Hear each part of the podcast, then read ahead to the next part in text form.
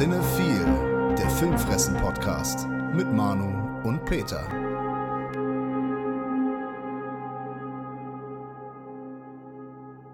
Moin, liebe Cinephile Psychos und Filmfressen-Familie. Wir sind's, die Revolverhelden der deutschen Filmpodcast-Unterhaltung. Und heute, piu, piu, piu, schießen wir uns durch den wilden Westen sozusagen. Wir haben ein paar wilde und ein paar weirde Western mitgebracht. Aber zuerst erzählen wir, was wir am Wochenende getan haben, Peter, oder? Howdy, Partner, auf jeden Fall. Bitte. Achso, das war eigentlich wollte ich dir jetzt das Wort Ach so. übergeben und du erzählst vom B-Fest. Ja, wenn du das möchtest, dann tue ich das gerne. Auch wenn da ja tatsächlich von uns noch ein kleines Video, eine kleine Berichterstattung mit Eindrücken und Interview kommen wird, so kann ich verlauten lassen, es war ein schöner Abend. Wir haben dort in gemütlicher Parallelgesellschaft quasi Ja. War ja so eine Art Kommune, in der sich die Jungs da quasi einquartiert haben und über zwei Leinwände dann am Samstagabend von 19 Uhr bis letztlich dann doch halb zwei drei B-Movies gezeigt haben. Bei natürlich ordentlich Speis und Trank, unter anderem unleckeres Kölsch, aber ich habe tatsächlich den Abend überstanden und zwar mit einem kleinen Schwips, wie ich äh, gestehen muss. ja, aber das war ja auch Programm, ne? das gehörte dazu, glaube ich. Ja, ja, aber ich meinte halt mit Kölsch. Bin ja eigentlich kein großer Verfechter beziehungsweise ein Gegner von diesem Getränk, aber uns blieb nichts anderes übrig und ich muss sagen, es ging. Ne? Also da bin ich dann doch schon mal über meinen Schatten gerne gesprungen, weil der Rest halt gestimmt hat. Und es wurde halt, ja, im Vorfeld immer ausgelost. Du warst tatsächlich auch der Erste, der den ersten Film auslosen durfte, weil du eine Frage richtig beantworten konntest. In der Tat, ja. Da kannst du ja nochmal sagen, ich weiß gar nicht mehr, was es war. Achso, welcher Film im Line-Up der günstigste war? Ja, lustig ist, der ist auch gelaufen. Nee, die günstigste war Bad Black aus Uganda. Ach, och, ja, okay. Der ist leider nicht gelaufen. Der äh, Steffen, der Trash-Taucher, der hat sich den auf jeden Fall besorgt. Der wird bestimmt demnächst äh, darüber sprechen, über den Film. Das wäre bestimmt auch witzig gewesen. Der hat nämlich 65 US-Dollar, glaube ich, gekostet. Wow, dann kostet ja die, die Blu-ray davon vielleicht sogar mehr. Das weiß ich nicht. Er hat sich den einfliegen lassen. Ganz nachhaltig. Ja. Krass. Aber nichtsdestoweniger trotz ist zum Beispiel ein Film gekommen, den wir demnächst besprechen werden, und zwar It's a Hard Ticket to Hawaii. Was für ein geiler Ohrwurm, was für, was für ein spaßiger Film, vor allem in der Runde da. Ja. Trotz Kölsch, es gab ja äh, Popcorn, es gab Pizza, wir haben auch noch ein bisschen Snacks mitgebracht. Es war eine illustre Runde, also es waren Freunde da und einen Freund davon kennt man. Das ist der Alessandro von Cinema Volante. Äh, Es war sehr cool, dass er da extra aus dem Pott rübergefahren ist. Hm. Das fand ich schön. Oder ja, gar nicht, ja, nicht wirklich Pott, aber wir sagen das jetzt mal so, wir wollen, also es ist ja Datenschutz.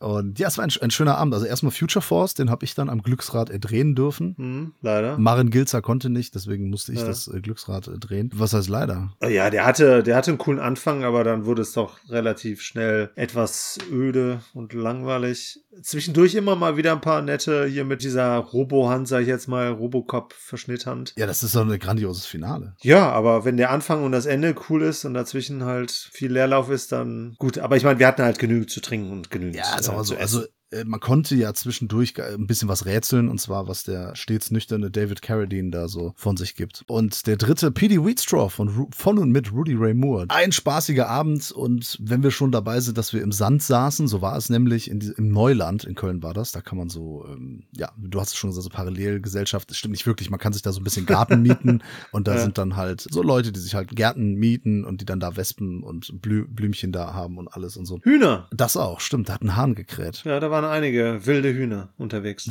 Ja, auf, je- auf jeden Fall. Also wir waren keine Ausnahme. Ja, ich hatte auch noch zwei Tage Sand im Schuh und das ist ja passend zum heutigen Thema. Western. Ich habe schon den Heuballen vorbeifliegen hören. So lange Ja. war die Pause. Ja, aber ich muss überlegen, was ich sage, weil also eigentlich habe ich gesagt, weirde Western habe ich angekündigt und dann hast du gesagt, nö, ich bringe normale Western mit. Das stimmt nicht. Ist einfach am Thema vorbeigearbeitet. Äh. Ich habe ein Drittel normale Western mitgebracht. ja, dann bitte, dann hau mal raus. Ja, ich hau mal raus, weil ich das tatsächlich auch nur aus Liebe tue. Aus Liebe für die Western Al-Arabiata Collection von Koch Films. Die haben nämlich jetzt tatsächlich eine Western Edition, sag ich mal, rausgebracht. Aktuell sind wir schon beim zweiten Film. Die haben so coole Digipacks zu zwei Filmen aktuell in einer quadratischen Hardcover-Box rausgebracht. Ne, auch was Bild angeht auf dem höchsten Standard, ne? Also ist jetzt nicht 4K, aber zumindest restauriert in 4K. Mit jede Menge Extras gespickt. Die Super 8 Fassung ist immer mit drauf. Ne? Also das heißt, die Filmfassung halt in deutlich kürzer. Und es sieht halt auch tatsächlich aus, wie früher teilweise Super 8 Filme halt aufgelegt wurden in so Pappkartons, also halt ne, so quadratische. Das war ja teilweise mit Pappkarton oder halt auch in, ja, wie so diese Kassettenhüllen. Echt? So ist die Hülle auch von denen jetzt? Ja, ja, genau. Okay. Das ist mega. Ich finde das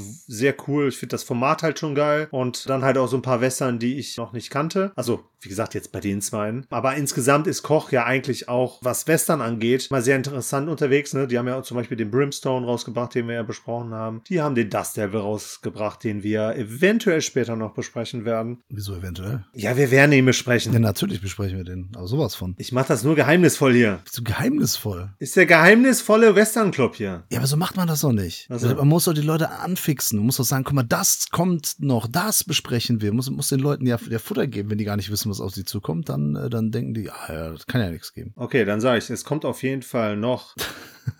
ähm, äh, scheiße, wie heißt er? Das Devil. Odorowski. El Topo. Es kommt noch ein TV-Film auf uns zu. Ja, und äh, ganz viel äh, weirder Shit. Aber wie gesagt, ich äh, wollte die auch nur ganz kurz besprechen, weil ich auch diese Edition halt äh, allen ans Herz legen möchte. Und ne, wie ja die meisten auch wissen, kann man uns ja damit auch unterstützen, wenn man über unsere Vorbestellerlinks oder über unsere Kauflinks halt geht und die bestellt, dann kriegen wir ein paar Euro dafür. Ja, der erste, das ist der Die Grausamen und zwar von keinem geringen als Sergio. Corbucci? Richtig. Wow, stark. Ja, total, weil das so mit seiner wichtigsten Western tatsächlich ist, ne? Äh, Den mag ich, weil der so brutale äh, Sachen macht meistens. Ja, Django, Mhm. hier mit Klaus Kinski, ähm, Leichenpflastern seinen Weg. Genau. Ne, später ja- hat er ja dann auch einiges mit, also so blöde Western mit Bud Spencer und Terence Hill gemacht, aber er hatte ein paar sehr raue Western. Der hier ist äh, aus dem Jahre 67, Italo-Western und wir haben hier einen Joseph Cotton in der Hauptrolle, den vielleicht der eine oder andere kennt. Ansonsten auch für mich bin jetzt nicht der große Western-Held, ne, aber habe zumindest schon einige gesehen. Der Rest schien mir etwas äh, unbekannter. Es ist wie tatsächlich auch der zweite Film eine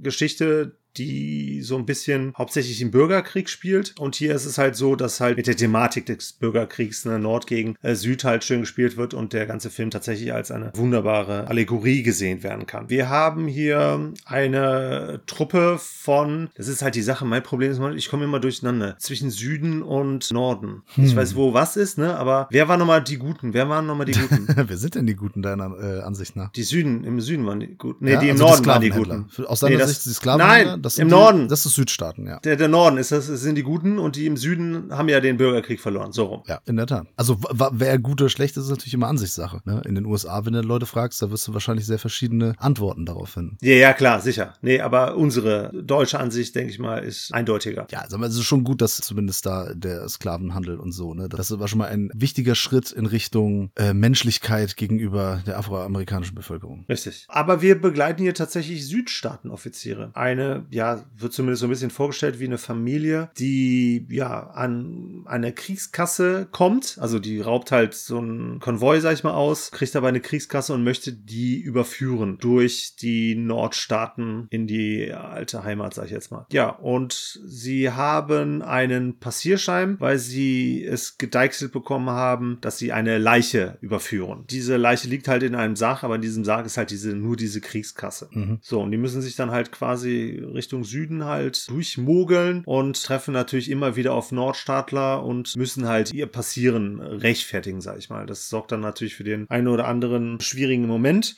Besonders weil die ganze Sache mit der Dame, die hier als Witwe verkauft wird, steht und fällt. Und diese Dame hier, die ist äh, relativ häufig betrunken Hm. und verplappert sich eventuell schon mal, beziehungsweise äh, gibt den Nordstaatlern dann schon mal die Möglichkeit, da etwas skeptisch zu werden. So, ich äh, werde damit jetzt nicht groß spoilern, aber hier gibt es einen Frauentausch, der sehr wichtig ist, weil der Frauentausch dafür sorgt, dass diese Reise, auf der sich ja die Männer hier äh, befinden, halt sehr interessant, sehr dramatisch vor allem auch wird und vielleicht auch tragisch endet, wer weiß es schon. Ja, ich kann nur sagen, Corbucci ist ein richtig cooler Western-Regisseur. Also der hat mit den Filmen, die er geliefert hat, hat er echt ganz äh, coole, raue Western geschaffen und der reiht sich halt schön in sein Övre ein. Absolut spannend, ein äh, sehr schöner Western mit einem ganz coolen Soundtrack, der hier sehr viel mit äh, Trompetentönen arbeitet, ne, aber Corbucci weiß ich gar nicht. Ich meine aber schon, dass er häufiger mit Morricone zusammengearbeitet. Hier auch. Ne? Dementsprechend kann man sich halt vorstellen, dass der Soundtrack was kann. Hat Ennio Morricone nicht eigentlich einen Soundtrack für jeden Italo-Western gemacht? Meint man manchmal, ne? Also hat man manchmal echt das Gefühl. Ja. Aber der hat ja auch mehrere hundert Soundtracks gemacht, ne? Ja, deswegen ist die Frage berechtigt. naja, gut, ich meine, es gibt schon tausende von Western, ne? Aber schon verdammt viel. Hier ist er tatsächlich unter einem Synonym anscheinend aufgetreten. Äh, Leo Nichols. Habe ich jetzt aber nicht genau erörtert. Ja, ansonsten hast du halt natürlich klassische Sachen wie Standoff, Duelle, Salonprügeleien. Aber das Wichtig ist halt, wir haben eine super starke Frau, die auch ganz äh, fantastisch gespielt wird von der Norma Bengel, was halt relativ ungewöhnlich ist, sag ich mal, für Western, dass wir eine sehr starke Frauenfigur haben. Und das Ende, also die Allegorie, die hier quasi erzählt wird, ist halt ne, die Kapitulation des Südens. Und das ist dann mit einem Fluss, damit nehme ich jetzt nichts groß vor, mit einem Fluss, in dem eine Flagge schwimmt, beziehungsweise dann auch der Schatz hier, die Kasse, das könnte jetzt ein Spoiler sein, wunderbar eingefangen, wie dieser Süden dann halt hier quasi sozusagen über den Jordan geht. Mhm. Quasi auch wört wörtlich, weil halt, wie gesagt, der Fluss hier eine entscheidende Rolle spielt. Ganz toll, hat mir sehr gut gefallen. Der zweite Seite, der Mann aus Virginia, der geht schon zehn Jahre weiter, ist aus dem Jahre 1977, natürlich ebenfalls ein Italo-Western, ein Film, der ja so in der Endphase des Genres, so ne, Ende der 70er, da war halt so der Italo-Western quasi schon über sein Zenit. Und das ist tatsächlich auch so ein bisschen eine Allegorie auf diese Endphase halt, ne, also so ein Abgesang mehr oder weniger. Mhm. Ähm, hier ist es so, dass wir einen Herren haben, den Giuliano Gemma, ganz sympathischer äh, Schauspieler, der hier auch sehr cool in diese Rolle reinpasst. Der spielt einen alten Revolverhelden, der inhaftiert wurde, jetzt freikommt und weiß gar nicht mehr genau, was sein Ziel war, aber er muss halt durch dieses Land ziehen, wobei ich glaube, der Bürgerkrieg ist sogar schon, nee, der Bürgerkrieg ist schon rum, genau. Der Süden hat verloren, ne, deshalb halt auch mehr oder weniger Endphase und er schließt sich mit einem anderen Südstaatler zusammen und gerät ins Visier von äh, Kopfgeldjägern. Also sein Partner wird tatsächlich von diesen Kopfgeldjägern getötet. Er hatte sich aber zu dem Zeitpunkt schon gut mit dem jungen Mann Mann hier angefreundet und äh, überbringt den Leichnam seinen Eltern, verliebt sich dort in die Tochter. Die Tochter wird dann allerdings von den äh, selben Kopfgeldjägern entführt, um halt an ihn ranzukommen. Und er möchte dann halt den Eltern ne, ein zweites Mal helfen und die Tochter äh, zurückholen. Und so haben wir dann ein auch etwas andere thematische Richtung, ne? Also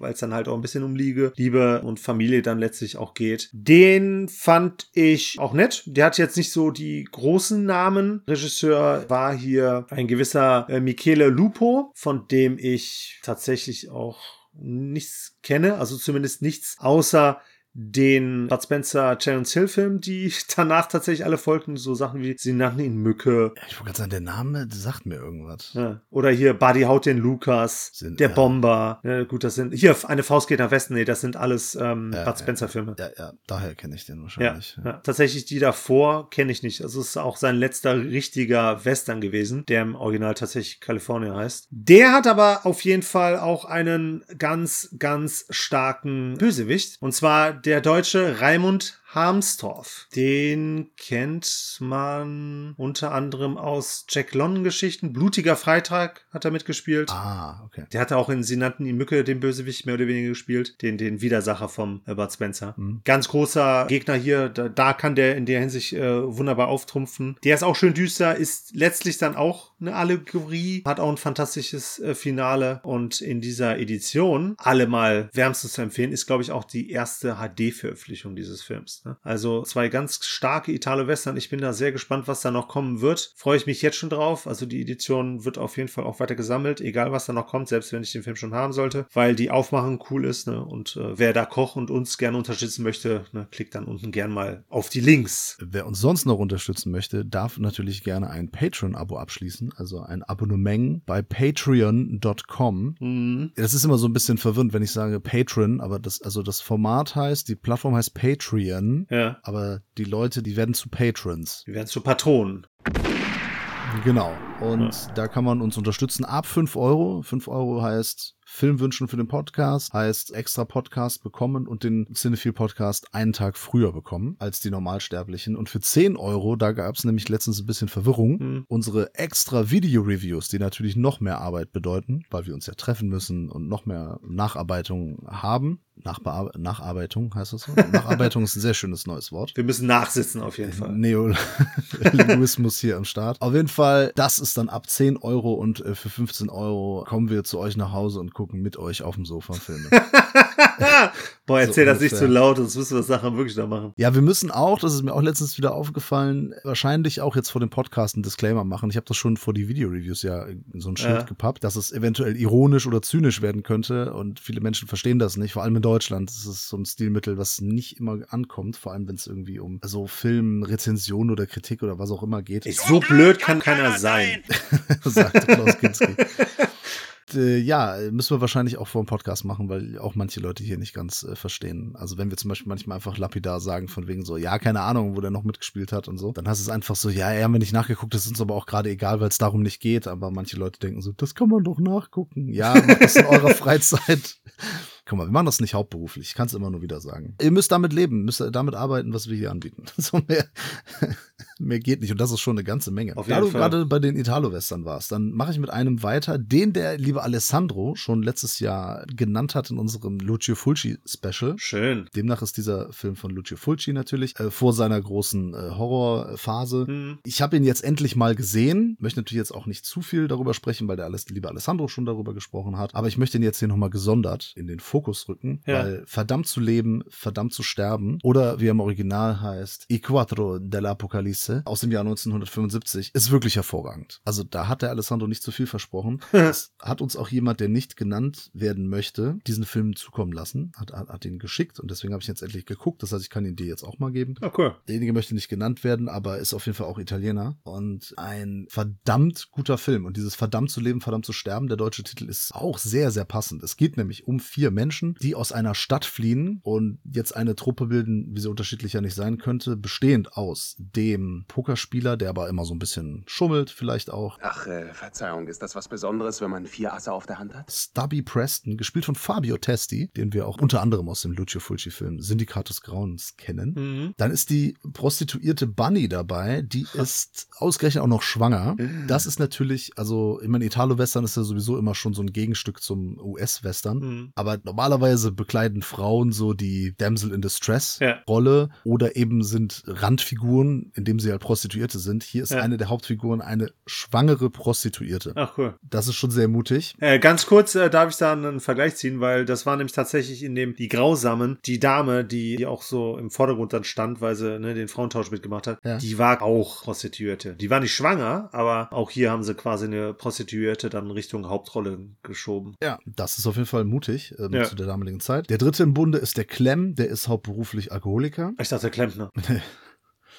Und der vierte ist der Bud. Bud sieht Gespenster. Okay. Konnte also schon Jahre, also Jahrzehnte vor The Sixth Sense mit Toten sprechen. er hat die zumindest gehört und gesehen. Naja, ist halt ein bisschen durch, der gute Mann. Auf jeden Fall, die vier sind auf der Flucht, weil sie brechen aus dem Gefängnis aus. Ja. Waren in so einer Stadt, in der, da gab es einen riesen Massaker. Also schon mal Lucio Fulci Foreshadowing für seine späteren Filme. Der ist auch recht brutal hier, der verdammt äh, zu leben, verdammt zu sterben. Trotzdem eine FSK 16 bekommen. Hm. Und dann sind die da unterwegs. Das ist also ein bisschen Road-Movie und dann treffen sie unterwegs auf den Chaco. Chaco ist so halbblütiger, also entweder halb Mexikaner und Ami oder halb in, äh, Indogener und Ami. Also das weiß man nicht so genau, es ist auch egal, das bleibt alles sehr, sehr vage. Und der wird dargestellt vom fantastischen Thomas Milian. Gerade gelesen, ganz cool. Großartig. Äh, und der macht das auch super, der, der schließt sich denen erstmal an, bis er dann sich entschließt, die alle ja, unter Drogen zu setzen, die Frau zu vergewaltigen und dann abzuhauen, mhm. sie quasi dem, dem Tod zu überlassen. Aber das klappt dann nicht ganz. Die vier raffen sich auf und der Preston, wer ist nochmal, Stubby, der schwört Rache ihm gegenüber und auf jeden Fall versuchen die irgendwie in ein besseres Leben zu kommen. Mhm. Das hat dann dazu Folge, dass sie irgendwann in so ein Dorf kommen mit, mit der äh, Schwangeren und äh, da wollen sie das, das Kind äh, zur Welt bringen. Und äh, also die verabschieden sich so nach und nach. Ne? So eine Figur äh, stirbt, eine Figur lassen sie dann zurück. Das sage ich jetzt alles nicht genau wo. Und der ist natürlich auch sehr rau, klar, Italo-Western und mhm. vor allem Lucio Fulci, da gibt es so ein paar Szenen. Man merkt schon, dass der Chaco hier von Thomas Millian gespielt, dass der so ein bisschen so eine sadistische Ader hat, mhm. denn der schneidet einem da auch mal so ein bisschen die Haut ab. Wie gesagt, gesagt, ne, er, er vergewaltigt da die Bunny und ist halt einfach ein fieses Schwein. Und insgesamt ist es, es ist quasi schon eine Heldenreise für, für, den Stubby Preston. Aber boah, ein ganz, ganz steiniger Weg. Aber ein sauguter guter Western. Also wirklich, die Musik ist zeitgemäß, also ist so 70er Jahre Musik, Ja. was auch so ein bisschen ungewöhnlich ist, weil man eher dann so epische Musik von äh, Morricone zum Beispiel gewohnt ist. Und das macht er hier alles ganz anders, aber der ist wirklich toll und halt sehr besonders. Deswegen halt so wirklich ein sehr ungewöhnlicher Western Ja. der dann gegen Ende auch nochmal so eine Passage hat. Da sind die in so einem Schneedorf.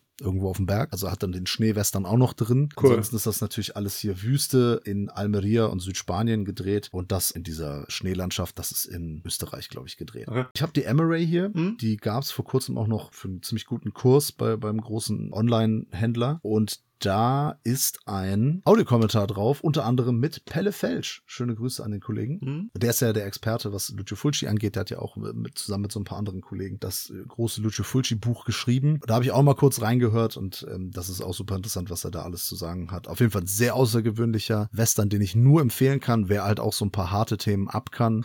Also wirklich hervorragend. Hat Inhalt, dieser Film. Ich stelle mir gerade tatsächlich den äh, Soundtrack aber echt spannend vor. Also jetzt nicht unbedingt passend, aber sehr cool, weil der äh, Fabio Frizzi, der den ja hier quasi gemacht hat. Ja, einer von dreien. Den, ja, genau. Ja, aber also so was hier, was, was das Soundbild, also was die Klangwelt angeht, erkennt man das, ne? Also so, weil er hat, ne, über dem Jenseits und Voodoo hat er ja schon sehr geprägt. Es klingt nicht so wie bei Voodoo und The Beyond, Ja. aber halt, also schon 70er Jahre Mucke. Ja. Ja, also er hat den ja nicht komplett alleine gemacht, den Soundtrack. Ja, ne? okay. Also da waren ja noch zwei andere dabei. Aber es ist halt halt nicht diese klassischen Western-Elemente. Also Genau. vom Soundtrack. Ja, okay. Ja, also es gibt halt, wie gesagt, also überhaupt, dass die Hauptfiguren einfach so vier durchgepeitschte Leute sind. Dann wieder diese Umkehrung von, also eigentlich ging man ja zu der Zeit schon dazu über, dass quasi Mexikaner oder indogene Bevölkerung, dass die eben nicht nur die Bösen darstellen. Ah. Und, und, und hier ist dieses Halbblut halt so der, der, der fieseste Möb, den man sich vorstellen kann. Hat das auch wieder gedreht, allerdings dann auch wieder dieses, ne, die schwangere Prostituierte als eine der Hauptfiguren. Und eben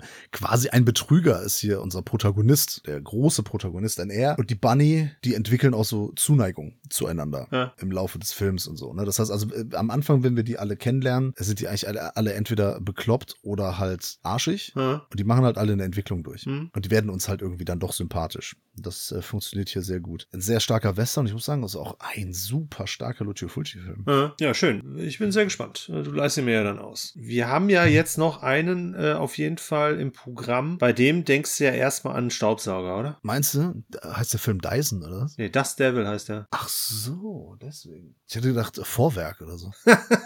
Naja, es ist zumindest vor Hof zur Hölle irgendwie. Ja, Richard Stanley hat diesen Film gedreht. Derjenige, der auch Hardware oder auch Mark 13 äh, inszeniert hat. Also Südafrikaner. Den Mark 13 Hardware habe ich ja mal besprochen. Hm, genau. Im Podcast und wir zusammen haben ja die Farbe aus dem All, The Color Out of Space, die H.P. Lovecraft-Verfilmung von Richard Stanley besprochen. Richtig. Fehlt eigentlich nur noch jetzt das Devil und da passt er natürlich jetzt hier im wilden, weirden Western-Programm. Perfekt. Also das ist auch, gut, ich meine, ich habe jetzt Dein nicht gesehen, ne? aber äh, für mich jetzt auf jeden Fall der erste wirklich weirde. Auch wenn das Element der Wüste hier allgegenwärtig ist. Ne? Also das Hauptelement, äh, nicht Hauptelement, aber schon eines der wichtigsten Elemente Mhm. des Westerns, die Wüste. Weil man hier tatsächlich auch die ganze Zeit das Gefühl hat, man, man wäre auf dem Mars. Ne? Du hast halt die ganze Zeit quasi so diese Töne der Wüste quasi in allen Bildern verewigt. Ne? Also dieses Rot, Ja, das liegt Orange. aber auch so an der Farbgebung, die Richard Stanley gerne benutzt. Ja, ja, klar. Nee, aber ich Ja. meine, es ist halt sehr prägend hier für diesen Film und es sieht halt auch irgendwo geil aus und gibt dem Ganzen dann aber trotzdem schon mal so einen ganz äh, surrealistischen, weil irgendwie dann doch ein bisschen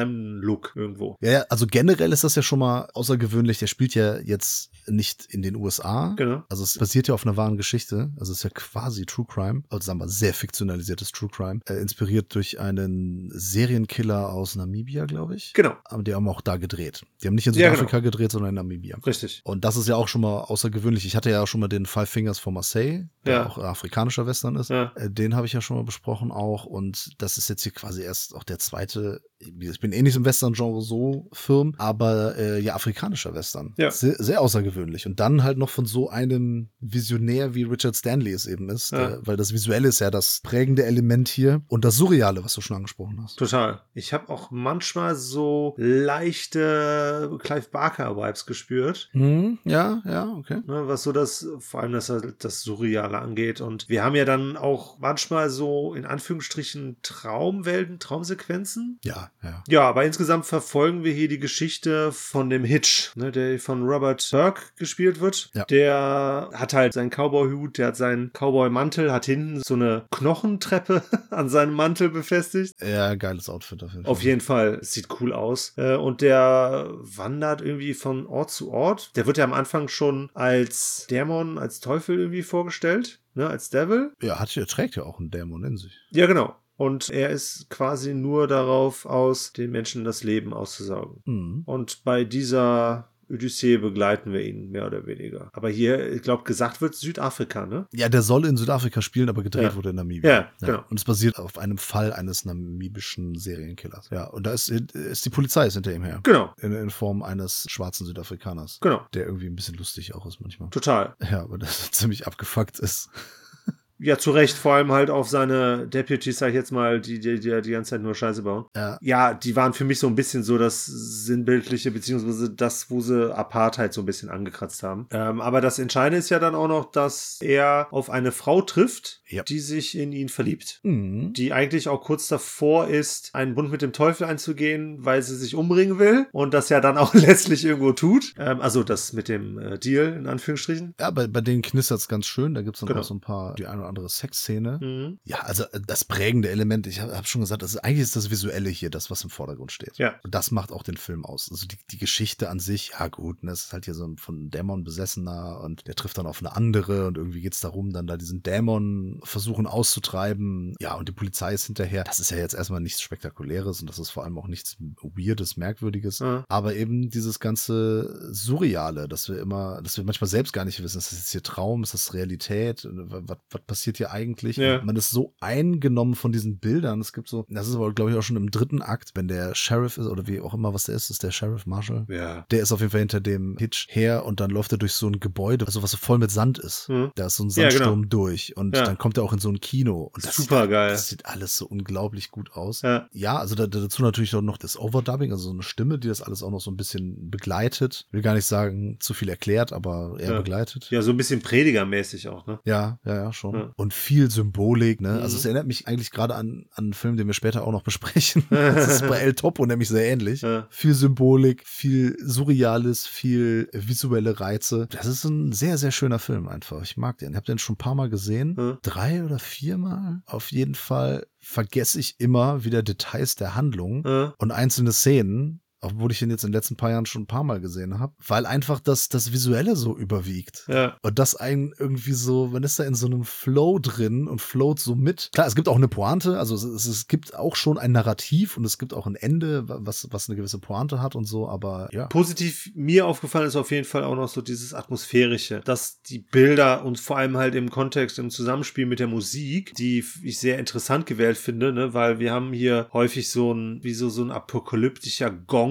der immer so Unheil ankündigt, hier begleitet wird. Das fand ich sehr spannend, sehr mitnehmend. Das hat irgendwie zu den Bildern auch, auch gepasst. Dann auch diese Kargheit. In jeder Szene haben wir nur Wüste und das, was die Wüste aufgefressen hat, ne, sei es irgendwelche Autowracks, sei es Mhm. Gebäude. Ich hätte auf jeden Fall auch das Kino noch angesprochen, weil ich das sehr stark fand. Aber sehr interessant ist auch, wie ich fand, immer die Kameraführung. Das ist mir echt äh, extrem aufgefallen, weil die immer relativ niedrig war. Häufig nach oben, vor allem halt auch I gefilmt hat. Ja, da, dass wir quasi sozusagen auf ein höheres Wesen hier die ganze Zeit aufblicken, das uns hier quasi zwei Stunden lang wirklich das Leben aussaugen möchte. Und das halt nicht nur dem physischen, sondern halt auch so der ganzen Umgebung, weil halt alles so, ja, so, so karg ist, so äh, unlebendig. Ja, der Dust Devil, der zieht ja auch seine, seine Opfer, also sind ja irgendwie so Seelen der Verlorenen oder so, Ja. die zieht er ja in seinen Bann. Ja, genau. Das gleiche macht der Film ja dann Ja. auch mit uns und das Bildliche, also die Kamera verstärkt das dann nur, auch wenn er dann irgendwie einsteigt und, und die Frau quatscht dann mit ihm und dann ist er auf einmal nicht mehr in dem Auto und sowas, ne? Mhm. Weirder Shit halt.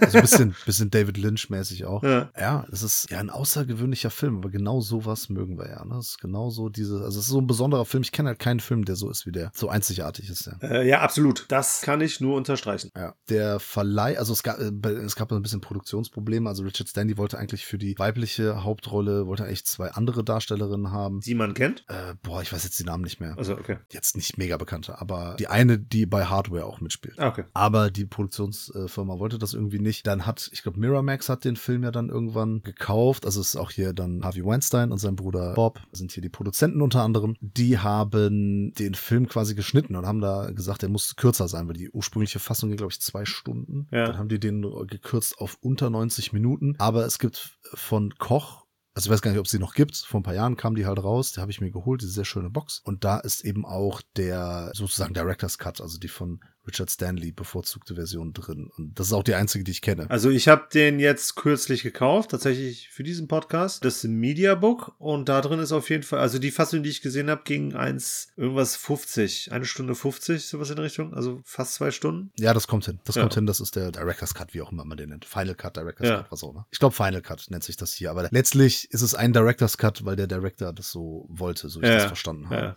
Ja. Naja, auf jeden Fall haben sie da irgendwie resta äh, restauriert und so weiter. Und das ist so die Fassung. Die kenne ich, die ist schön, die empfehlen wir. Ja, auf jeden Fall. Weißt du, wie man den Film noch hätte nennen können? Purgatory. Ja, Showdown auf dem Weg zur Hölle. Ist das der Zusatztitel von Purgatory? Das ist der deutsche Titel tatsächlich. Ach so, okay. Purgatory bedeutet ja Fegefeuer. Genau. Ich weiß. Und damit haben wir in dem Originaltitel den krasseren Spoiler, wie ich finde. Weil Showdown auf dem Weg zur Hölle, da kann man noch viel rein interpretieren, aber Purgatory ist hier sehr eindeutig in dem, was er sagt. Ja, und so mögen doch die Macher hier, ein gewisser Herr Uli Edel, im Fegefeuer schmoren. Ah, Ole Edel, der kenne ich doch. Ja, den kennst du auf jeden Fall. Ja. Der hat Christiane F., wir Kinder vom Bahnhof C, Stimmt. zum Beispiel gemacht. Ja, ja. Der hat eine Episode bei Twin Peaks gemacht. Der hat der kleine Vampir gemacht. Der Bader-Meinhof-Komplex hat er gemacht. Und Zeiten ändern dich. Ja, deshalb kenne ich den. Stimmt. Der, der, der, das andere sind ja alles äh, Quatschfilme, aber das äh, Zeiten ändern dich ist ein moderner Klassiker. Äh, Das ist hier mit dem äh, Rapper, ne? S- Äh, nee, Sido. Sido, ja, Ja, genau. ja. Ja. Äh, nicht gesehen. Bader-Meinhof, weiß ich gar nicht, ob ich den. Was lassen da so?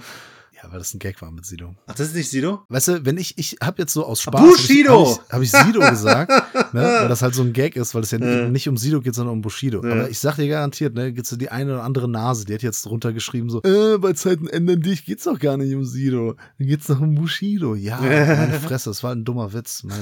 Ich kann mal ein bisschen lachen. Nee, ist verboten in Deutschland. Wir lachen Ja. hier nicht. Ironie ist verboten. Nee, ich hab's ja auch nicht verstanden. Ja, gut, aber du bist auch nicht in der Materie und du hast diesen Film Richtig. auch nicht gesehen. Das, ist, es sei dir verziehen. Deswegen. Okay, aber ich habe zumindest äh, Purgatory gesehen. Mhm. Warum habe ich den gesehen? Weil ich natürlich mich auf die Suche gemacht habe. Ne? Man braucht ja Inspiration. Äh, Also wir brauchten ja auch Inspiration für die äh, Western, die wir heute mitbringen. Also ein, zwei ne, kannte man, aber oder hatte man auch zu Hause, aber so ein paar musste man halt auch erstmal finden. Und ich habe tatsächlich nach einem Film mit Clint Eastwood gesucht, Naja, bei mir war es ein bisschen anders. Ich habe das Thema ja vorgeschlagen, einfach weil sich hier so ein paar eher angesammelt haben. verrückte oder komisch merkwürdige Western gesammelt haben und ich gedacht Ja. habe, oh, wäre vielleicht ein nettes Thema. Äh, Ja, ich musste dann halt suchen und wollte halt einen von Clint mit reinbringen ähm, und war sehr überrascht, dass ich einen gefunden habe. Und zwar Pale Rider, der namenlose Reiter. Ein Film von ihm, den ich sehr stark finde. Mhm. Und der ist halt sehr cool. Ich mag den. Das Einzige ist halt, der ist halt relativ religiös angehaucht, ne? weil es hier äh, mehr oder weniger um einen Prediger geht, der halt auch die Waffe schwingt. Aber das ist halt auch äh, cool, ne? weil du dann so ein bisschen diese Ambivalenz hast, ne? Waffengewalt und äh, Religion in Anführungsstrichen. From Dusk Till Dawn gefällt das. Äh, Ja, aber ich meine, Clint Eastwood ist halt eigentlich schon sehr konservativer Mensch, ne? In der Tat. Also heute wird sich das auf jeden Fall, glaube ich, sehr beißen. Aber ist auch egal. War mir gar nicht so bewusst, dass der tatsächlich als äh, übernatürlicher Western gewertet wird, weil tatsächlich der Prediger hier als Geist äh, interpretiert wird. Aber sprichst du jetzt über den Clint Eastwood-Film oder sprichst du jetzt über Purgatory? Ich wollte über Purgatory sprechen. Ich spreche auch nicht über Clint Eastwood-Film, aber da ging es um einen Geist. Und dann bin ich in dem Kontext bin ich auf andere Filme äh, gestoßen, unter anderem Showdown auf dem Weg zur Hölle und Ghost Town aus dem Jahr 1988. So, aber zuerst mal 1999. Hör dir mal den Cast an. Du hast Eric Roberts. Ich habe den Cast vor mir. Ja, aber die ZuhörerInnen. Sam Shepard, Randy Quaid, Peter Stormare.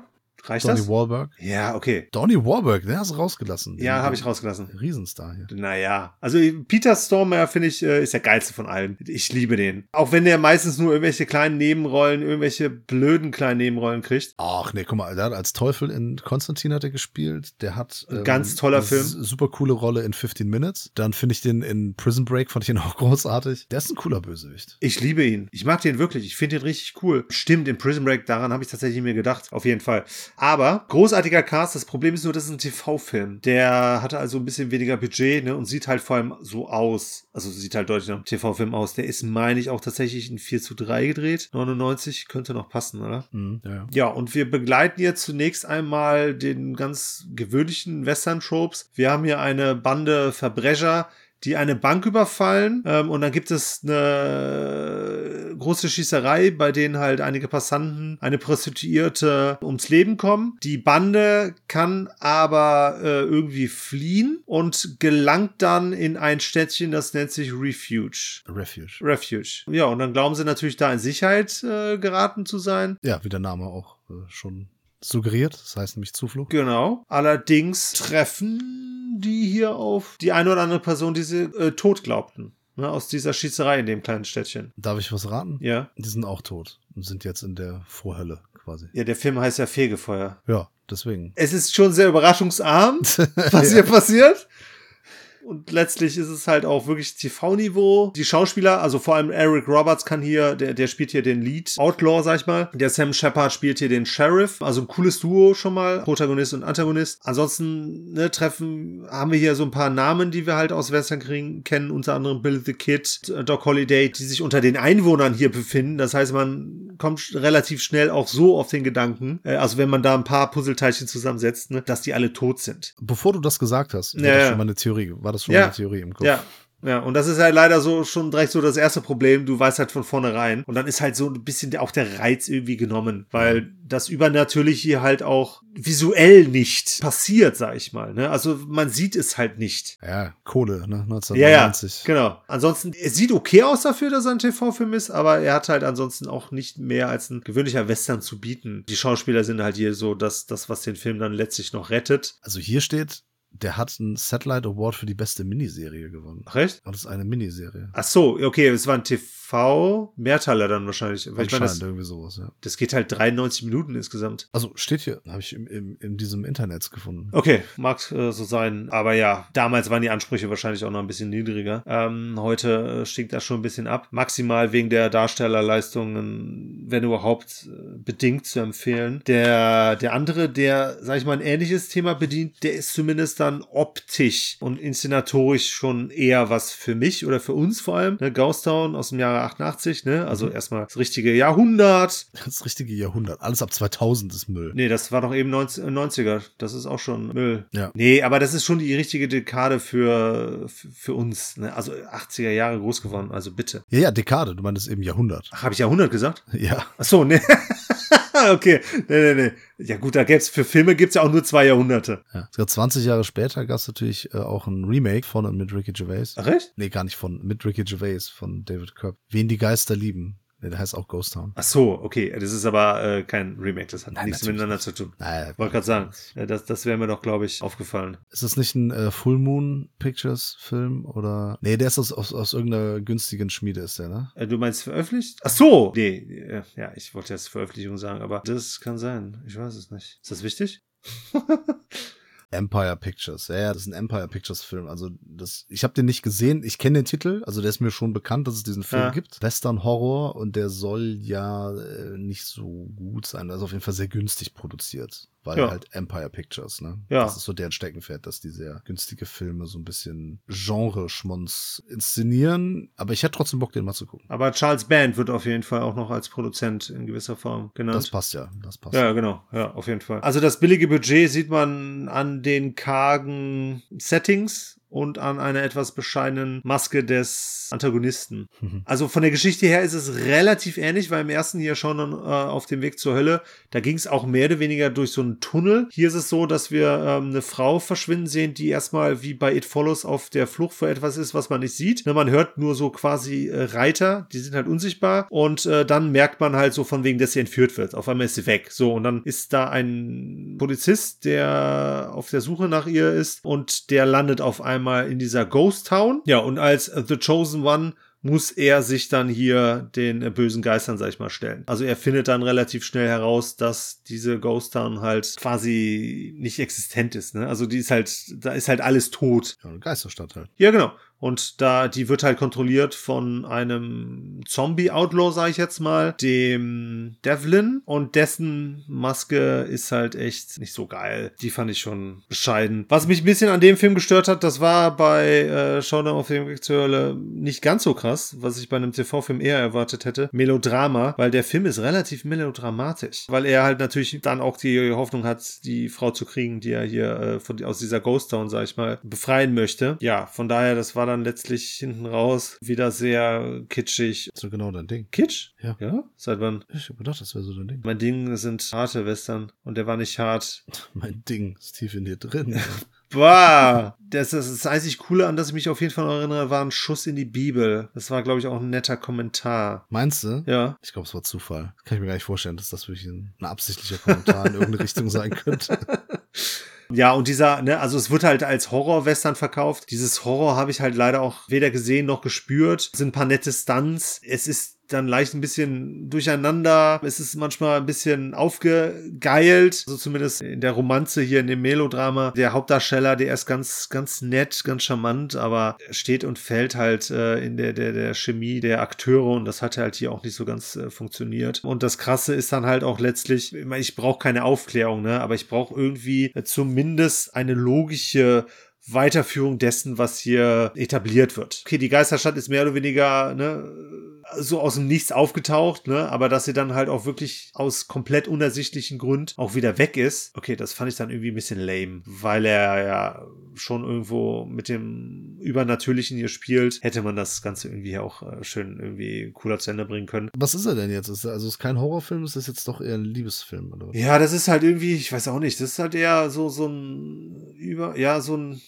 Supernatural Western mit, ja, von mir aus Horror-Anleihen, aber auch nicht wirklich. Äh, mit romantischen Anleihen und komödiantischen Anleihen. Ich finde das sehr schwer, den irgendwie einzuordnen. Trash wäre vielleicht ganz gut. Okay. Weirder Western wäre jetzt auch so ein Genre. Was ich, oh, ja, stimmt. Ja, weird auf jeden Fall. Habe ich selbst geprägt. Ich glaube, das gab es vorher noch nicht, oder? Ich weiß es nicht. No, es gibt sogar Bücher, die so heißen. Echt? Ja, Weird Westerns. Oh, Bis ein paar Jahrhunderte zu spät. Na, Jahrzehnte. ein paar Jahrhunderte. Hatte schon in der Bibel gab es schon ein Kapitel, das Weird Western heißt. Ja? Ja, bestimmt. Okay. Nach Genesis kommt das. Nach El Topo kommt das. Dann sprechen wir jetzt über einen Film aus dem Jahre 1970. Das ist sehr 70s-lastig, was wir heute hier machen. Oh ja, Pascha. Äh, Ja, vollkommen wertfrei. Von einem Regisseur, der hier in dem Podcast, obwohl, stimmt nicht. Ich habe einen Film von ihm habe ich in unserem Podcast besprochen, einen anderen Film habe ich im Podcast bei den Bewegtbildbanausen besprochen. Und jetzt ist sein Debüt, sein, sein Regiedebüt, Ja. dem fing alles an. Und zwar mit El Topo. Das ist ein Film von Alejandro Jodorowsky. Ah, kenne ich irgendwer. Kennst du? Ja, kenne ich, kenne ich. Ja, kennst du, kennst Ganz, du? kennst äh, ganz, ganz äh, von El Topo. Ah? Nee, von Santa Sangre unter anderem. Genau, den hatte ich mal hier besprochen. Mehr fällt mir gerade auch nicht ein. Der Heilige Berg, den habe ich halt dann bei den Bewegtbildbanausen besprochen. Stimmt. Ja, und der Mann ist auf jeden Fall, der ist durch und durch Künstler. Hm. Ja, das das ist seine Filme, ne? Die sind halt sehr bildgewaltig, die Mhm. sind sehr abgefahren, Ja. äh, voller Symbolik. Ja. äh, voller visueller Spielereien und also wirklich alle möglichen, also Ikonografie aller möglichen Kulturen und Religionen, also es ist nicht nur christlich, sondern alles Mögliche. Und in seinem ersten Film hier kommen auch die typischen Tropes, also Nacktheit, Gewalt, äh, Blut, was auch so aussieht wie bei Argento, ne? Also so stilistisch gewählt, so sehr grelles Blut, ne? fast schon Neonfarben. Äh, dann Tiere kommen häufig vor und eben diese ganzen Elemente und spezifische Kameraeinstellungen, die das im Rules of Third und sowas, ne, das hatte ich äh, mal, als wir Prisoners besprochen haben, für Mhm. die Patrons, habe ich erklärt, was das ist. Alle anderen können das jetzt mal im Internet nachgucken, wenn wer es nicht weiß. Wenn wir so Kameraeinstellungen und so weiter. Und wie üblich bei seinen Filmen ist das hier die Ausgeburt unglaublicher Kreativität, aber natürlich auch psychedelischer und sonstiger bewusstseinserweiternder Drogen. Ja. Da hat auch äh, nie einer einen Hehl draus gemacht. Ja, El Topo. Worum geht's denn da überhaupt? Ja, Alejandro Hodorowski spielt hier einen Revolverhelden Hm. und der ähm, hat er überhaupt einen Namen? El Topo. Ja, stimmt, El Topo. Ja, das muss ich nochmal machen. Wieso? Das war lustig. Das fandst du lustig. Ja, total. Du bleibst halt drin. Ja, El Topo bedeutet ja der Maulwurf. Und das ist ja ganz am Anfang des Films, wird das auch erklärt. Der Maulwurf, der, der ist halt ne, in Dunkelheit die ganze Zeit. Und sobald er ans Licht kommt, dann wird er geblendet davon. Und das ist eben auch, er ist die Allegorie, wenn wir das heute schon so zum Thema haben, ähm, für den gesamten Film. Denn es geht hier um jemanden, der quasi nach dem Licht sucht, nach Erlösung, nach dem Sinn, was auch immer. Denn der El Topo, der weiß gar nicht so recht. Er wandert durch die Wüste, hat am Anfang erstmal seinen Sohn abgegeben an, an irgendwelche Mönche da. Dann hat er ein Blutbad gesehen, was wirklich, also epische Ausmaße hatte. Kommt er in so ein Dorf und da sind wirklich einfach Blutpfützen, die die Wände schon komplett rot gestrichen quasi mit, mit Ja. dem Blut der Leute und ist dann auf der Suche nach den Leuten, die verantwortlich sind für dieses Massaker. Geht dann hin und in bester Once Upon a Time in the West Manier ballert er die dann in so einem Mexican Standoff da über den Haufen. ist generell auch so eine Hommage an, ja, Sergio Leone oder an, der, an den Italo-Western, das kann man schon sagen. Ich würde generell El Topo vielleicht bezeichnen als, muss man sich so vorstellen, als hätten Sergio Leone und Sergio Cobucci die Bilder von Salvador Dali Ja. verfilmt. Total. So, das würde ich mal sagen, weil surrealistische Bilder hier natürlich auch an der Tagesordnung sind. Das, also ganz ehrlich, ich habe den Film ja auch gesehen. Ich habe, Ja. ist jetzt aber auch schon ein paar Tage her. Ich habe jetzt mal gerade äh, mir ein paar Bilder angeschaut und da ist mir sofort Dali eingefallen. Ja, klar. Also wirklich eins zu eins, also nicht eins zu eins, ne, aber sehr nah dran. Aber ja klar, er hat sich von vielen Künstlern äh, inspirieren lassen, äh, was jetzt aber auch nicht falsch ist, solange du es bei den richtigen machst. Genau, ja. Und da ist es äh, so, dass, also die Handlung in Anführungsstrichen, denn wir wissen, Hodorowski bedient sich jetzt nicht so vordergründig äh, einer Narrative, aber es gibt tatsächlich eine Handlung hier, denn eine Frau, die er irgendwie aufgabelt, der El Topo, der Maulwurf, der, äh, sie, sie sagt ihm, er soll der Beste werden. Mhm. Und er sagt am Anfang auch, er sei Gott. Und er soll der Beste sein und deswegen muss er die vier großen Revolverhelden, die es in dieser Wüste gibt, muss er finden und töten. Mhm. Das Gleichgewicht wiederherstellen, ne? Nee, er muss der Beste sein. Ah ja. Ne? Also soll die ausschalten, dann, dann ist er halt äh, der alleinige Ja. Ganzlinger da. Und dann sagt er, ja, die Wüste ist ja ein Kreis und wenn wir uns in einer Spirale bewegen, dann werden wir sie schon finden. Also Ja. alles irgendwie, ja, ne, bisschen abgefahren, bisschen esoterisch angehaucht. Und dann, ja, macht er sich eben auf die Suche und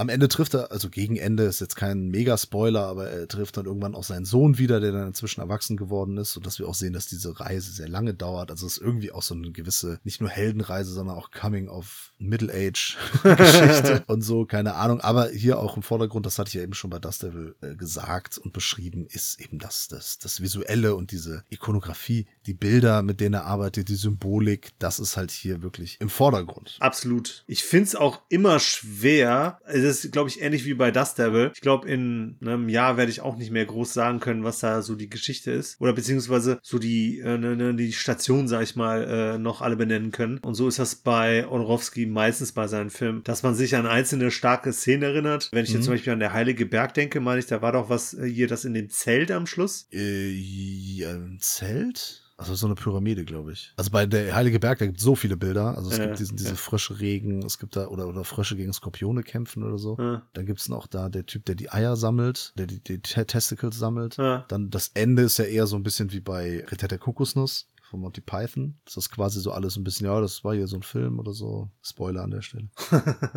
Ja, okay, gut. Aber es verdeutlicht nur gerade umso mehr, wie schwer es ist, äh, mir diese, diese Bilder äh, zu merken. Aber er ist ein Unikat, sagen wir es mal so. Auch wenn man die ganzen Einflüsse, die ganzen Beeinflussungen sieht, ist es dann dennoch sehr originell, was er hier äh, zusammenstellt. Ja, das, das ist äh, einzigartig. Es ist ja das Ergebnis eines Künstlers. Es ist, es ist wahrhaft kunstvoll, was wir hier sehen. Man kann das natürlich auch so sehen, dass, dass dieser Maulwurf, dass er so ein bisschen quasi das, das Underground-Kino symbolisiert. Ne? Mhm. Das ist ja eher so ein, so ein Independent-Film. Hm. Das ist ja keine große Studioproduktion, sondern da, da, dass er quasi so den Film generell oder die Kultur generell, ne, dass das nicht nur El Topo einfach nur ein Film ist, sondern eben die Kultur selbst und die Kultur widerspiegelt Ah. und quasi auch das, ja, das Kino an sich ist, das Underground-Kino, das dann aus dem, aus dem Dunklen heraus muss, ne? also das kann, da kann man super viel interpretieren, der Film ist ja voll mit Metaphern und so weiter, das hatte ich ja schon gesagt, also das ist soweit jetzt so zur, zur Analyse oder Einordnung und so weiter, ja, man kann das alles so sehen, ne? das ist wie eine große Bildercollage, Bildersturm, was auch immer. Ich finde, der hat so seine Längen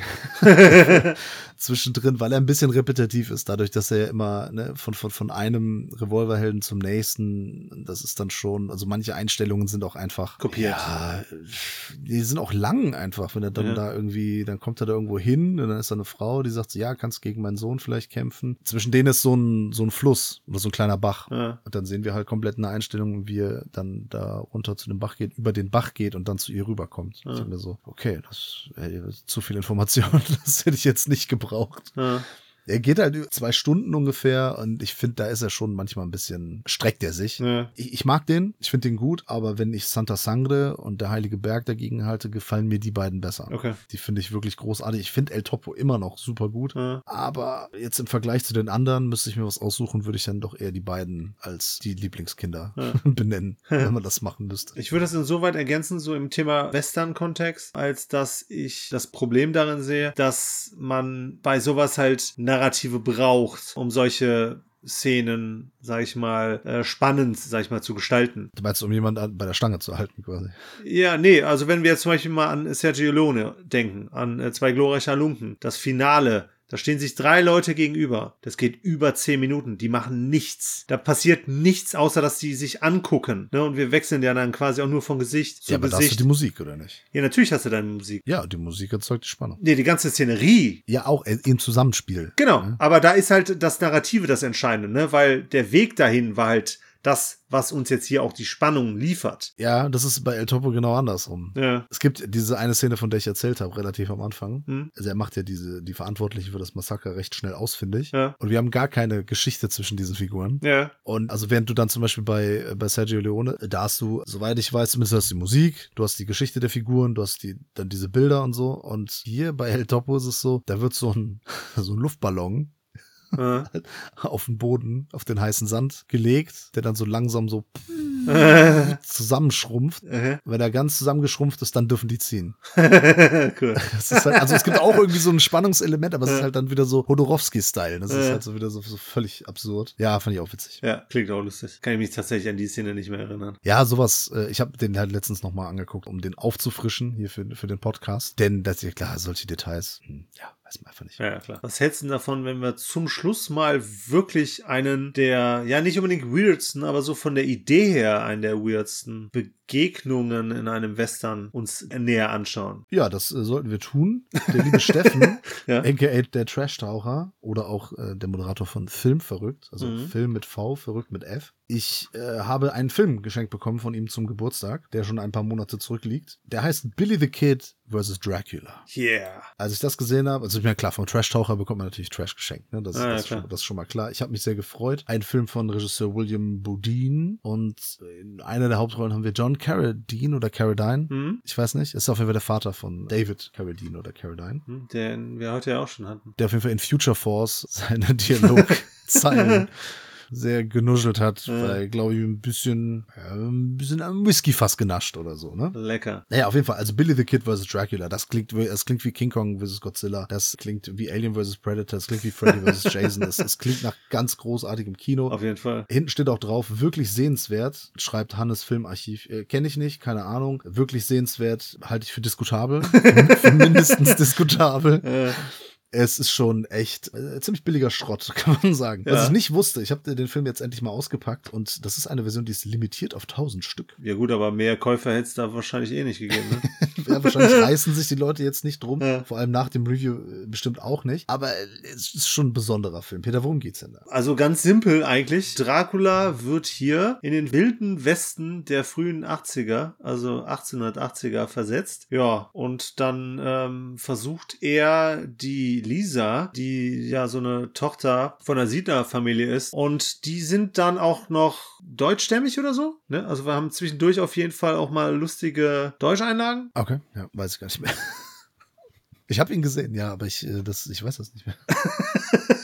Okay, es ist, war ganz lustig, weil es sehr gebrochen klang, aber egal. Ansonsten haben wir halt schon viel von der Dracula-Geschichte, ne? Fängt halt mit der Kutsche an, Ja, und wir haben halt ähnlich geile Effekte wie in den ersten Dracula-Filmen. Der Fledermaus, Ja, Plastikfledermaus an der Schnur. genau. Nur wir haben keine richtige Vampir-Action. Oh, wie, der beißt doch da äh, zweimal, glaube ich, jemandem in den Hals. Ja, aber wir haben jetzt keine Vampirarmee, die er sich schafft. Nö, das nicht. Ja, man fragt sich als erstes, wie kommen Billy the Kid und Dracula überhaupt zusammen? Wie kommt das, dass sie gegeneinander kämpfen? Da hast du eine Antwort drauf? Ja, Okay. Billy the Kid ist quasi in Rente gegangen, ist nicht mehr der böse Bube, der immer war. Ja. Das ist schon mal der erste große Fehler, dass sie den einfach umgeschrieben haben, dass sie gesagt haben, ja, der ist jetzt ein guter geworden. Geläutert. Genau, weil wir brauchen den jetzt irgendwie als Protagonisten. Und der ist der Freund von der Lisa. Das ist aber noch nicht so offiziell. Ach so. Ja, ja, Und okay. der Dracula, der will, äh, sie, die will die ja anknabbern. Ja. Die Lisa. Und der gibt sich aus als deren Onkel. Genau. Die er natürlich dann vorher wegmacht und dann dessen Ausweis klaut, ganz einfach. Ja. Und das ist das im Prinzip. Ja, die Papiere von denen klaut er doch. Ja, ja, ich dachte, du meinst das jetzt in eine andere Richtung. Aber ja, klar, so kommen die halt zueinander. Ich dachte, es geht um das, das Zeitliche, wieso Dracula jetzt auf einmal in der Zeit auftaucht. Ach so, nein, Pff, das ist ja voll, vollkommen relevant. Auf jeden Fall, Billy the Kid ist hier in dem Film auf jeden Fall eine, eine ziemliche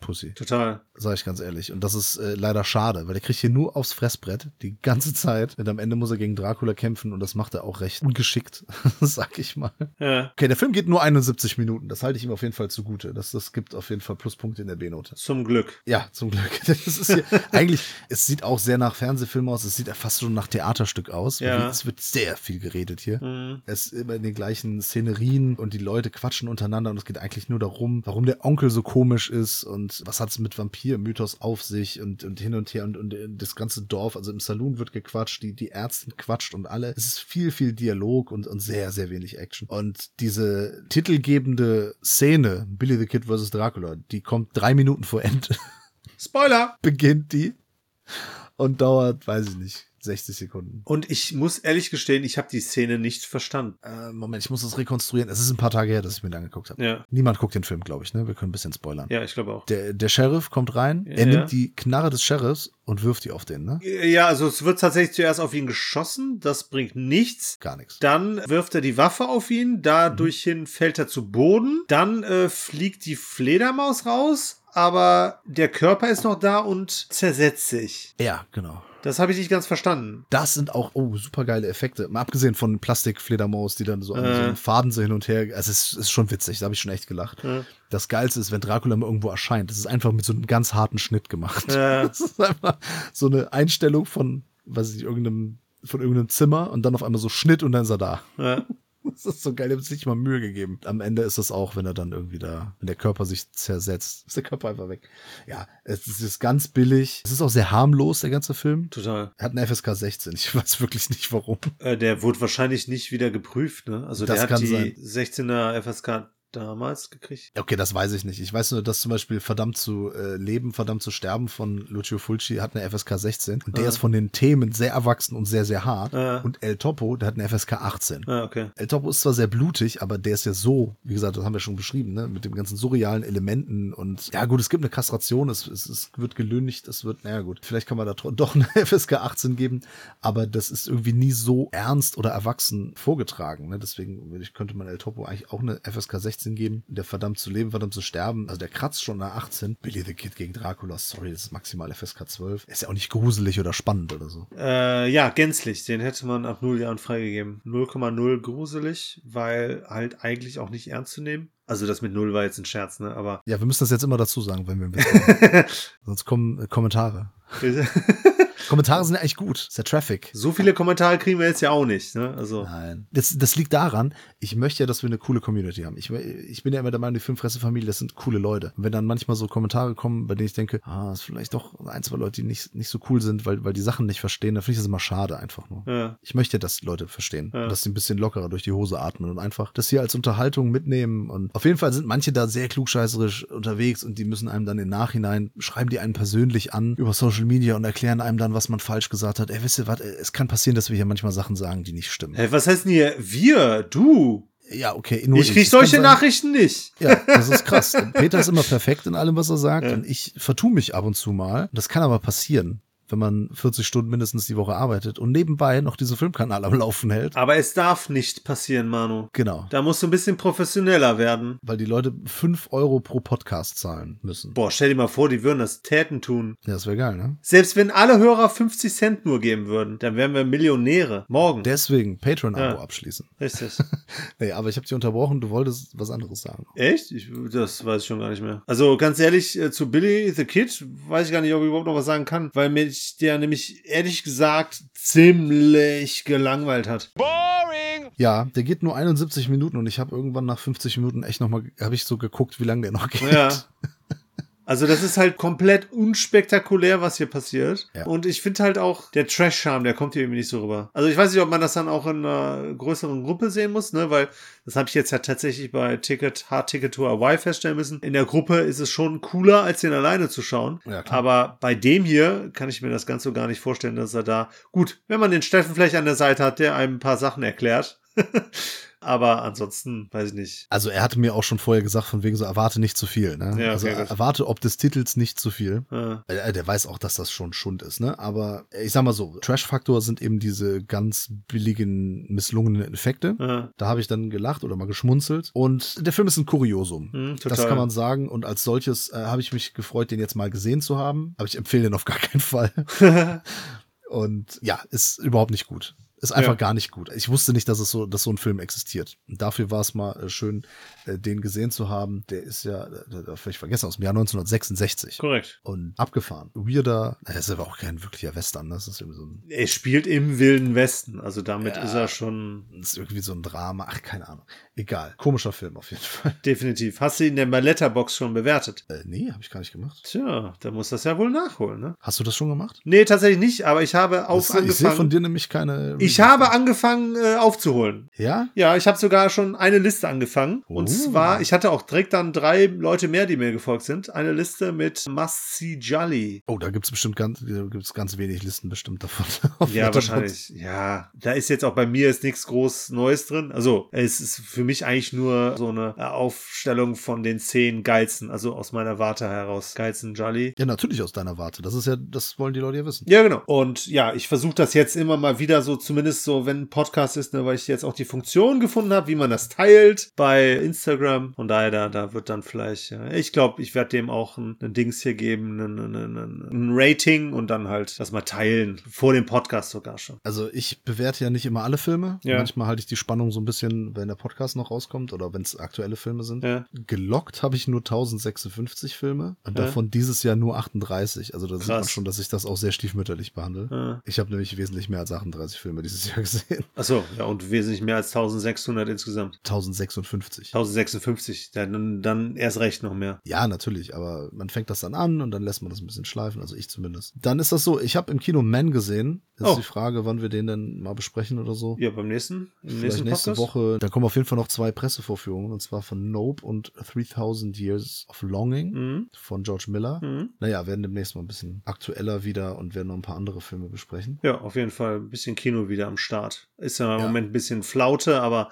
bald gibt's wieder. Also Man, ja, auf jeden Fall, aber dann packen wir die mal schön in einen Podcast rein. Und vielleicht auch das ein oder andere Video-Review. Machen wir so. Dann kommt noch demnächst ein Video zu dem B-Fest, also wirklich ein kurzes Video, Ja, in cool. dem wir einfach so mal so ein paar Eindrücke äh, teilen. Mhm. Da lassen wir einen der Veranstalter zu Wort kommen und dann kommt jetzt noch bald ein neues Quiz. Cool. Brodys Filmfressen Filmquiz. Peter tritt gegen mich an. Es wird großartig, vielleicht. Es wird lustig, auf jeden Fall. Auf jeden Fall lustig. Das können wir versprechen. Dann kommt noch irgendwann unser Review zu Titanic. Richtig. Also die nächsten Wochen werden hervorragend und natürlich auch Frau vorragend. Mit diesen Worten möchte ich mich verabschieden und bei dir bedanken, Peter, und bei der Filmfressenfamilie und bei den Cinephile Psychos. Ihr seid die geilsten. Bis demnächst. Ich bedanke mich auch, bin auch schon sehr gespannt auf unsere nächsten Inhalte, auch wenn wir davon ja schon ein paar Sachen gedreht haben. Aber vor allem natürlich, wie die Sachen bei euch ankommen werden. Ja, und dann fällt demnächst vielleicht auch mal wieder ein Patreon-Pick. Ja, ansonsten liken, kommentieren, teilen, alles, was ihr machen könnt, Patreon-Abo abschließen, Merch kaufen, ja, und ansonsten äh, immer dabei sein, alles hören, rauf und runter gucken und äh, auf jeden Fall natürlich auch nächste Woche wieder gewohnt im Cinephile Podcast einschalten, wenn es wieder heißt, ich hoffe, einen schönen Podcast gehört zu haben und verabscheue uns bis zur nächsten Woche.